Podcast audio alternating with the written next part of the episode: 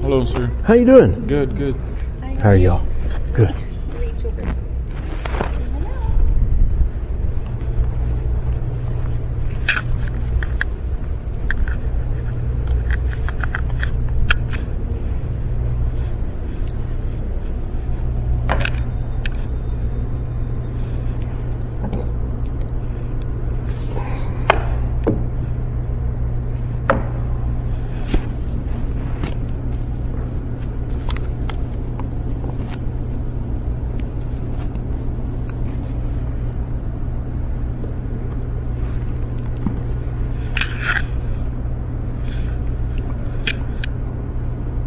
Good evening. Welcome to our Wednesday evening Bible class. We've been in the book of Romans for some time, and at this point in our study, we are in chapter 14. Romans chapter 14. I don't need to prove to anyone that one of the critical areas of our walk with the Lord and with each other is how we treat each other especially when there is some disagreement, but it isn't the kind of disagreement that needs to be debated or result in division. Now, if someone starts spreading unbelief, for example, that Jesus isn't the Son of God or that baptism is irrelevant, we respond to that. Error we do not tolerate. But tonight, I'm not talking about things in that category there are differences and disagreements which do not rise to that level. And the fact is that we are not the same, we are not clones. Unity doesn't mean we all have identical opinions and preferences. There are different personality types, different uh, areas where debate is not the answer, patience is and we must be considerate of one another in that realm. Remember back in chapter 12, love one another with brotherly affection. Well, God knew we would need instruction about these matters, and that's given in Romans chapter 14. We'll read the first 13 verses after prayer. Heavenly Father, we are thankful for Thy grace that affords us such an occasion as this to read and study and learn and resolve to do better as disciples of Christ. Help us to take this instruction to heart and make consistent application in our relationships with each other. In Jesus' name we pray. Amen. Romans chapter 14, listen to the first 13 verses. As for the one who is weak in faith, welcome him, but not to quarrel over opinions. One person believes he may eat anything, while the weak person eats only vegetables. Let not the one who eats despise the one who abstains. And let not the one who abstains pass judgment on the one who eats, for God has welcomed him. Who are you to pass judgment on the servant of another? It is before his own master that he stands or falls. And he will be upheld, for the Lord is able to make him stand. One person esteems one day as better than another, while another esteems all days alike. Each one should be fully convinced in his own mind. The one who observes the day observes it in honor of the Lord. The one who eats, eats in honor of the Lord, since he gives thanks to God, while the one who abstains, abstains in honor of the Lord and gives thanks to God. For none of us lives to himself, and none of us dies to himself. For if we live, we live to the Lord, and if we die, we die to the Lord. So then, whether we live or whether we die, we are the Lord's. For to this end Christ died and lived again, that he might be Lord both of the dead and of the living. Why do you pass judgment on your brother?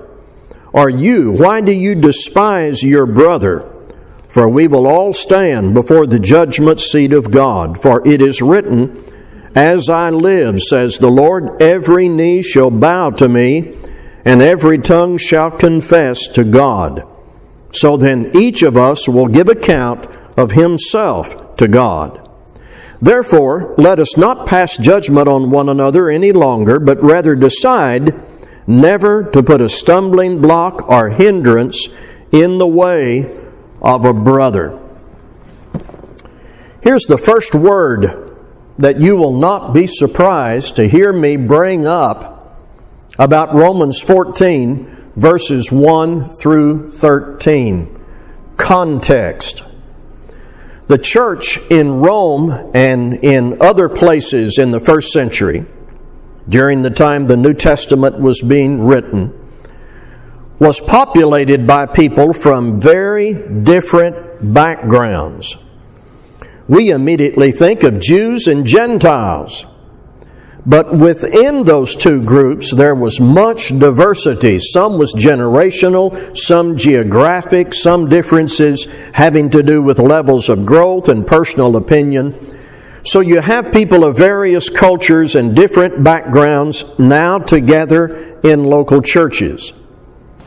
Now, consider this question. Do you think when people obeyed the gospel, when people became Christians, came together in local churches, do you think that all the components and habits of their background just suddenly disappeared?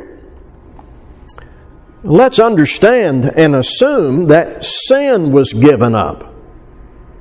That is a necessity when you obey the gospel, when you become a Christian. You give up everything that is wrong in the sight of God. So let's assume that happened. But what about cultural differences and customs and religious menus and things like that? Not sins, not violations of God's law, but practices that are different from others who might be sitting right next to you in the local church. Did these Christians all become united culturally or in all their personal preferences and customs? That is so unlikely that we dismiss that possibility. And this innocent or neutral diversity, I will call it, could be illustrated right here among us. What two people in this auditorium right now have exactly the same personality? Well, there are no two. What two people in this auditorium approach everything in exactly the same way? Well, there are no two.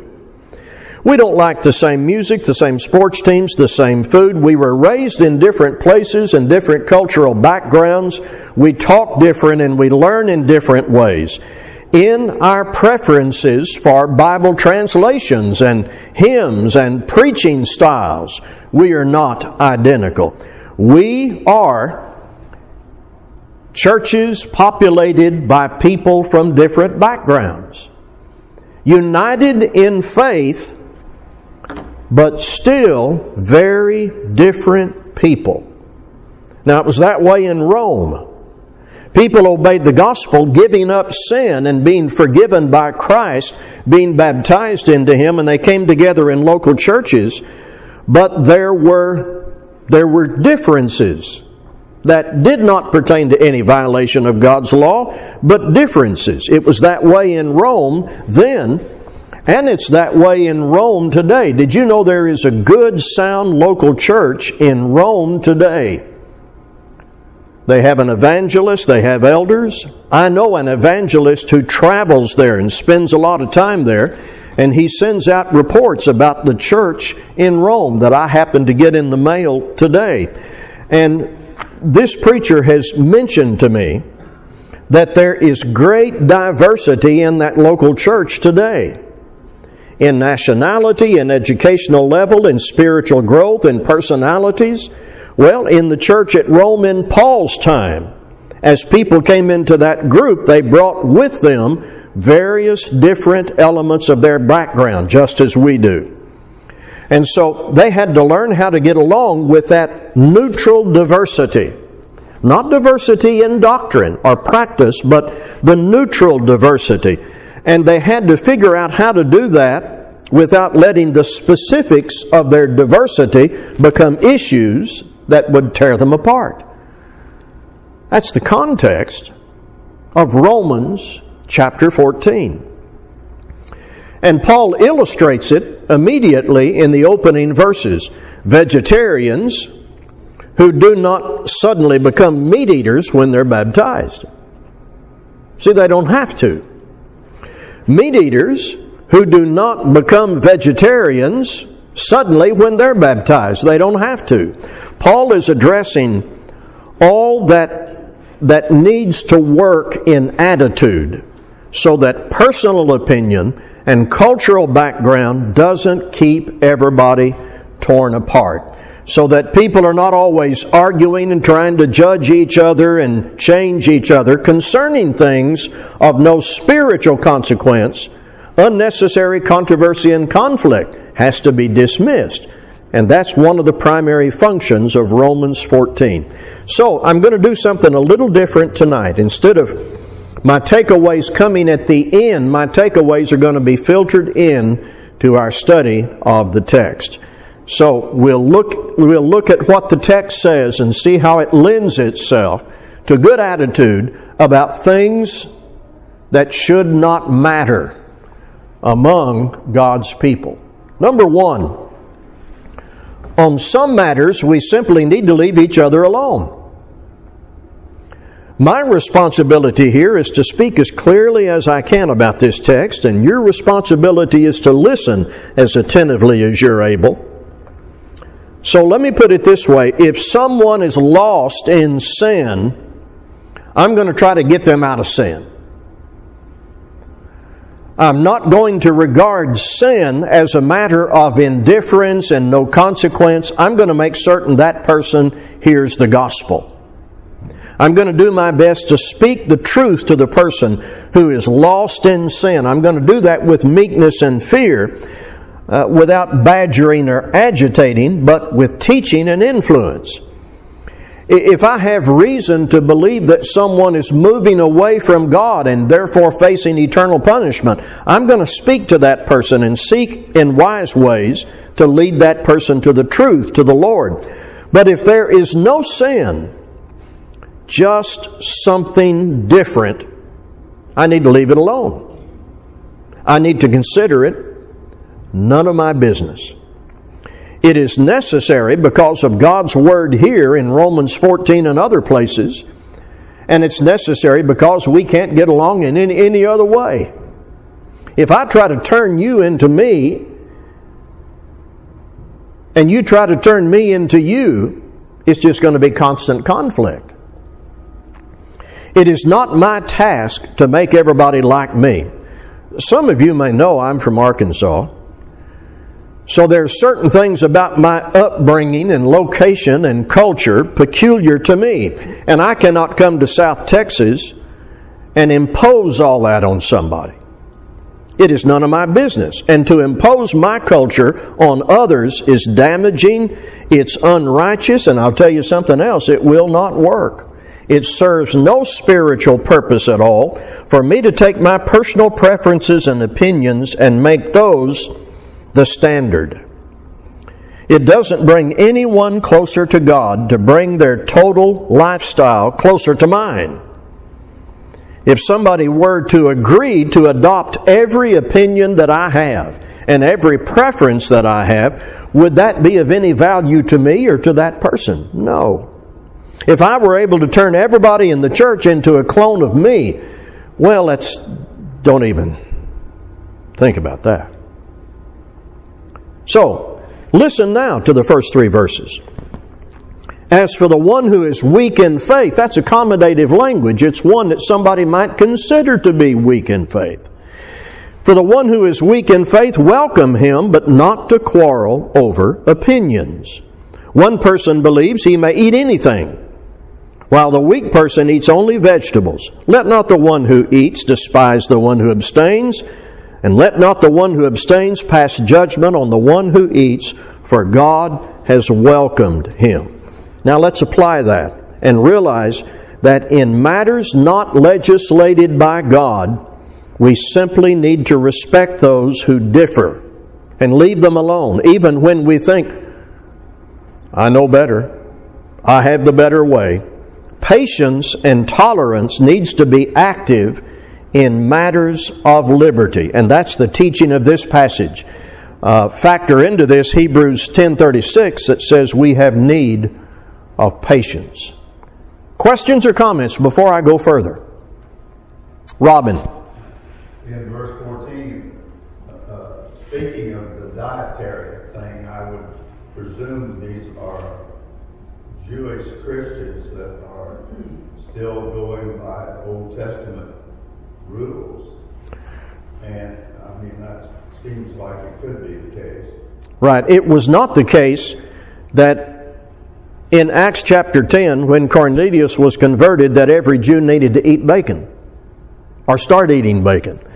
There were Jewish dietary background that they brought, and there were Gentile dietary rules that Gentiles may have had. Paul is saying that shouldn't be a matter of division between you. If you, I wonder if some of them were still holding to the old special days or celebrations in the Old Testament? Well, let's assume that they were in terms of the day, but without animal sacrifices. Of course, animal sacrifices would be contrary to the fact that Jesus is the sacrifice. So let's assume that they were not doing that, but they, they just said, This is the day that, uh, that our people came out of Egypt. And so, well, that's fine. That's fine, especially if you don't impose that on somebody. So you have dietary regulations and days that people may set aside for something on the calendar, but if they don't impose it on anyone else and don't tell people that it's a condition of salvation, it's fine. Yep. All right, number two. If God has received someone, we certainly should. Did you hear that last phrase in verse 3? For God has welcomed him. Or in the New King James, for God has received him. So if God receives the conscientious vegetarian, and God receives the conscientious meat eaters, if God receives them based on the activity of their faithfulness to Christ, then we certainly should receive them. I don't want to be in a position, do you, where I reject somebody, God has received.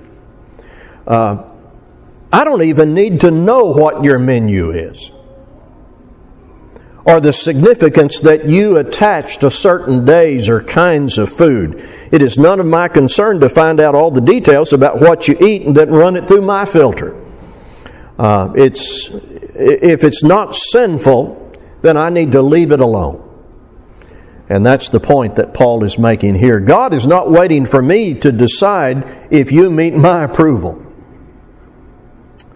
God says He accepts people who obey Jesus Christ and abide in His teaching. If that's good enough for God, it certainly should be good enough for me. So mark this down. Even if I get people to conform to me, that doesn't mean God accepts them.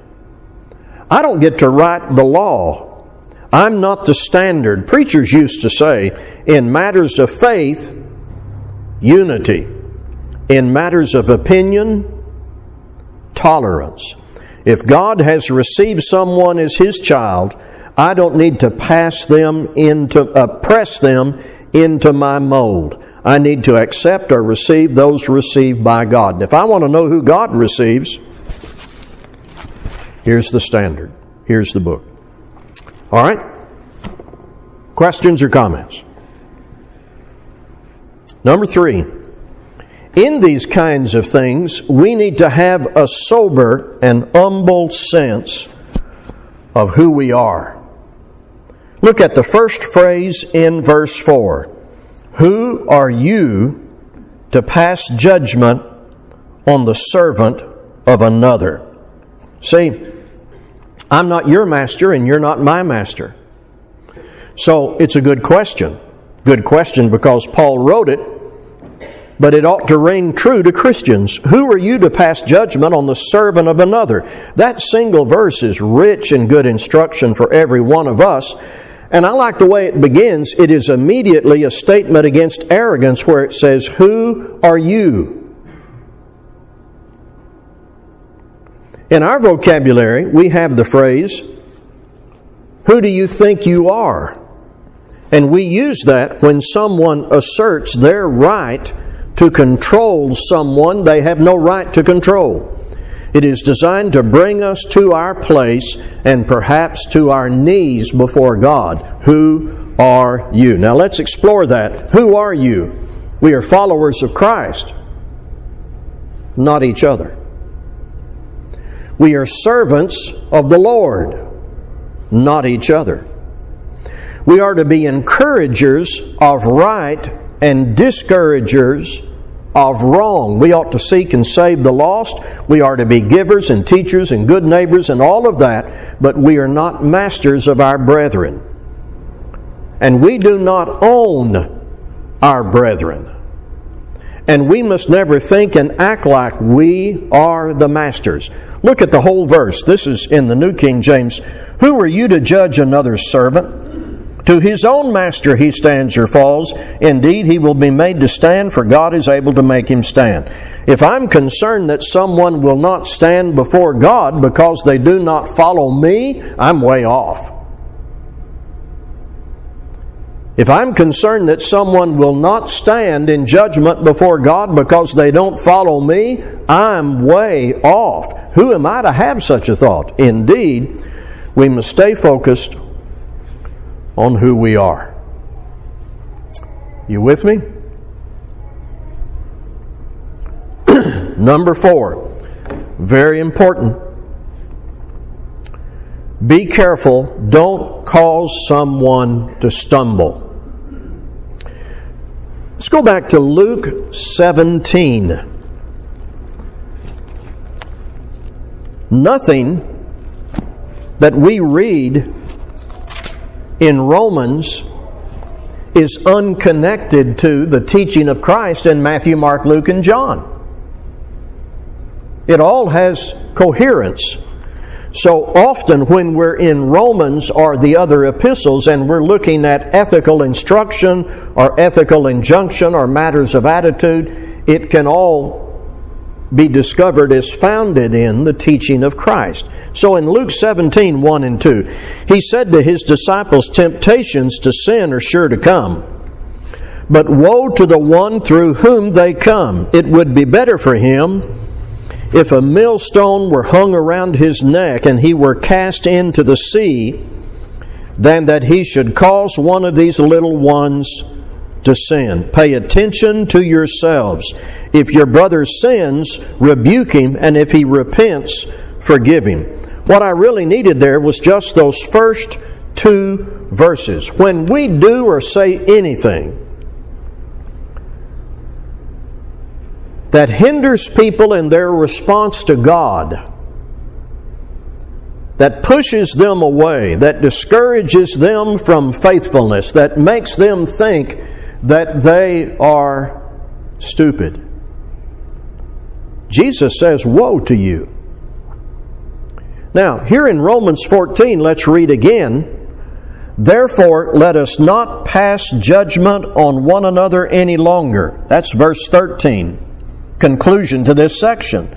Let us not pass judgment on one another any longer, but rather decide never to put a stumbling block or hindrance in the way of a brother it says decide.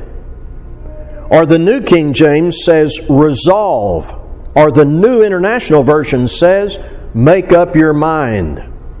There must be this steadfast personal determination not to put a stumbling block or cause to fall in our brother's way. So if I say to my brother, you know, your religious menu that you follow is just stupid. You ought to give that up. In fact, I'm going to show you how stupid it is. See, I'm going to eat some stuff that you won't eat. I don't have any reason to do that. I don't have any reason to offend the conscience of my brother. If he's made determinations and decisions about his menu, then I need to let him alone about that. It must be our purpose of heart to help each other and encourage each other and pray for each other, to be patient for one another and give people room to learn and grow. Maybe you maybe your thought genuinely is that they don't need to be doing that. But if it's not a sin, then leave them alone. Don't intrude. This is about care and discipline based on love for God and love for His people. And when I try to impose my opinions and walk on my brother's liberty and control people and look down on people because I'm so smart and I'm so mature, well, I may not be mature in attitude. And God sees all of that. Even if you never say anything that your brother is stupid. God sees it at this level, and it doesn't play well with Him at all. This says, resolve not to put a stumbling block or a cause to fall in our brother's way. All of us would learn a valuable lesson and be better better help to growing disciples if we would learn, may I be so bold, sometimes to just shut up. Sometimes we just need to shut up. Now, if somebody is moving away from God, can I offer that clarity again? If somebody's moving away from God and they're jumping into sin, I'm going to do everything I can to reach them and bring them back. But if it's in this category of differences that do not involve sin, what we need to learn to do is just shut up about that. There is a whole level of arrogance that we can easily walk into when we think that we must tell everybody all of our opinions.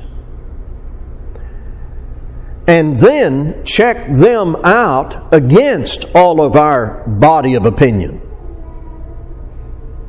I think that's what Romans 14 is about from verse 1 to the end of the chapter. It is to caution us against this whole level of arrogance that we can easily walk into when we think we must tell everybody all of our opinions, and then we're going to track them and we're going to watch them and we're going to check them out against the whole body of opinions that we brought and preferences and cultural customs that we brought from Arkansas or Gentile cultures or Jewish cultures or wherever. Remember what I said in the beginning. I, am probably over clarifying, but I do want to be clear in case somebody missed it. Sin requires that we speak up and do all we can to lead the sinner out of sin. But in individual matters of choice and conscience, where God's word is not violated, even though it may seem odd to us that people are not like us, maybe it would work to our spiritual advantage and their spiritual advantage to just shut up. A wise man told me one time in matters of personal opinion, only give your opinion when there is some advantage, some reason, some clarity that is needed, or some question that should be answered. And then do not force your opinion down their throat. I wrote that down, I don't know how many years ago, and I can't even remember the name of the wise man. Probably one of my mentors in my early years of preaching, but I wrote it down in a column alongside Romans 14 in one of my Bibles that's probably on the shelf now. In matters of personal opinion, only give your opinion when there is some advantage, some reason, some clarity that is needed, or some question that should be answered, and then don't cram that opinion down their throat. There's no obligation to let, tell everybody what we think about everything. You ever met somebody, and as soon as you meet them, maybe in a church building or in some event, they want to go through a list and tell you everything they believe about everything. And it's information that you don't need. It's not designed to save you for anything, but they want you to know now, here's what I believe about this and this and this, and wait a minute now, I've got a dozen more things I need to tell you about. There's no obligation to tell everybody what we think about everything. Because in fact, in matters that we are discussing tonight, oh, listen to this now. In matters that we are discussing tonight, you may change your opinion. Are there opinions that you've had earlier in your life that you've changed? You don't have to raise your hand because I know every single one of you have had opinions earlier in your life that you've changed. Now, consider this scenario. What if you took those earlier opinions that you now think are foolish and what if you had imposed those opinions on 200 people? An approximation. And now in 2017, you, you stop and think, you know, that was not well grounded. Uh, that's foolish. Now what do you have to do? Call up all those people and say, all right, now, that, that opinion that I crammed down your throat, 15 years ago, I've changed it. See, if you've imposed it on all those people, you've got to get back in touch with those people and re-straighten them out. What a mess that is. So, speak God's truth on every subject God has spoken. And let's don't be so anxious and militant to speak our opinions in such a way that we intimidate people about things that are not matters of faith. Sometimes, with some things, the best policy is to shut up. Speak God's truth, but let's don't be so anxious and militant to speak our opinions in such a way that we intimidate people into thinking that they're matters of faith and that they've got to embrace it. Sometimes just shut up. I need to apply that. So let's be extremely careful with good discipline and self control. Could it be that we need to use mirrors more than binoculars? I'll give you another second or two on that. Because when I first had the thought, I had, had let it marinate a minute. Could it be that we need to use mirrors more than binoculars. Binoculars, you know, you're checking everybody out, looking around, checking everybody out. Mirrors pertain to self examination. All right, here's what I want to do I want to read Romans 14 1 to 13 again with everything that we have factored in as it pertains to the context and main idea of the passage. As for the one who is weak in faith, welcome him, but not to quarrel over opinions. One person believes he may eat anything, while the weak person eats only vegetables. Let not the one who eats despise the one who abstains, and let not the one who abstains pass judgment on the one who eats, for God has welcomed him. Who are you to pass judgment on the servant of another. It is before his own master that he stands or falls. And he will be upheld, for the Lord is able to make him stand. One person esteems one day as better than another, while another esteems all days alike. Each one should be fully convinced in his own mind. The one who observes the day observes it in honor of the Lord. The one who eats, eats in honor of the Lord, since he gives thanks to God, while the one who abstains, abstains in honor of the Lord and gives thanks to God. For none of us lives to himself, and none of us dies to himself. For if we live, we live to the Lord. If we die, we die to the Lord. So then, whether we live or whether we die, we are the Lord's. For to this end Christ died and lived again, that he might be Lord both of the dead and of the living. Why do you pass judgment on your brother? Or you, why do you despise your brother? For we will all stand before the judgment seat of God. For it is written, As I live, says the Lord, every knee shall bow to me, and every tongue shall confess to God. So then each of us will give account of himself to God. Therefore, let us not pass judgment on one another any longer, but rather decide never to put a stumbling block or hindrance in the way of a brother. Two or three minutes left. Questions or comments?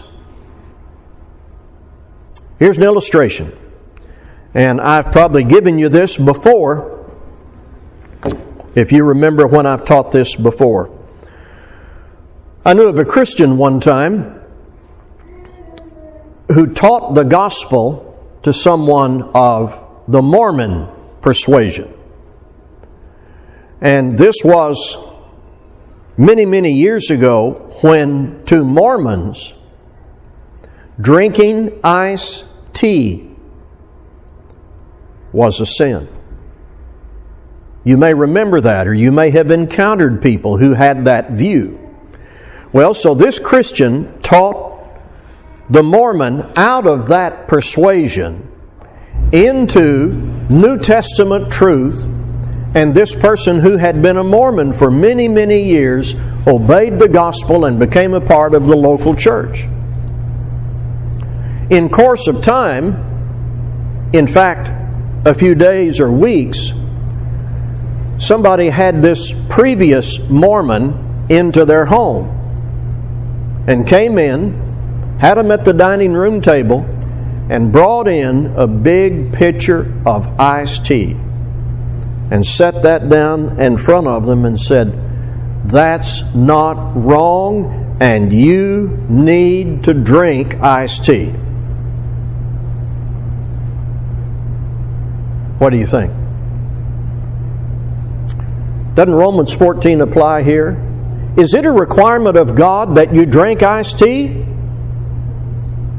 No, it isn't. So why would you impose that on someone when all of their if that person decided never to drink iced tea until they die, would that be a sin? No. It is not a requirement to drink iced tea. So why shove something in someone's face when they're coming out of a background and they're just learning to serve the Lord, why take something that is not essential and shove it in their face? I think the person who did that stood in violation of what Paul is teaching about matters of opinion in Romans chapter 14. They considered this new Christian to be weak in faith. Well, what you do is you let them grow in faith. And if they never drink iced tea, they can still go to heaven. I know those of us from the South may grapple with that, but you can go to heaven without ever drinking iced tea if you don't want to. All right, that's Romans chapter 14. We'll finish the chapter Sunday morning. Thank you.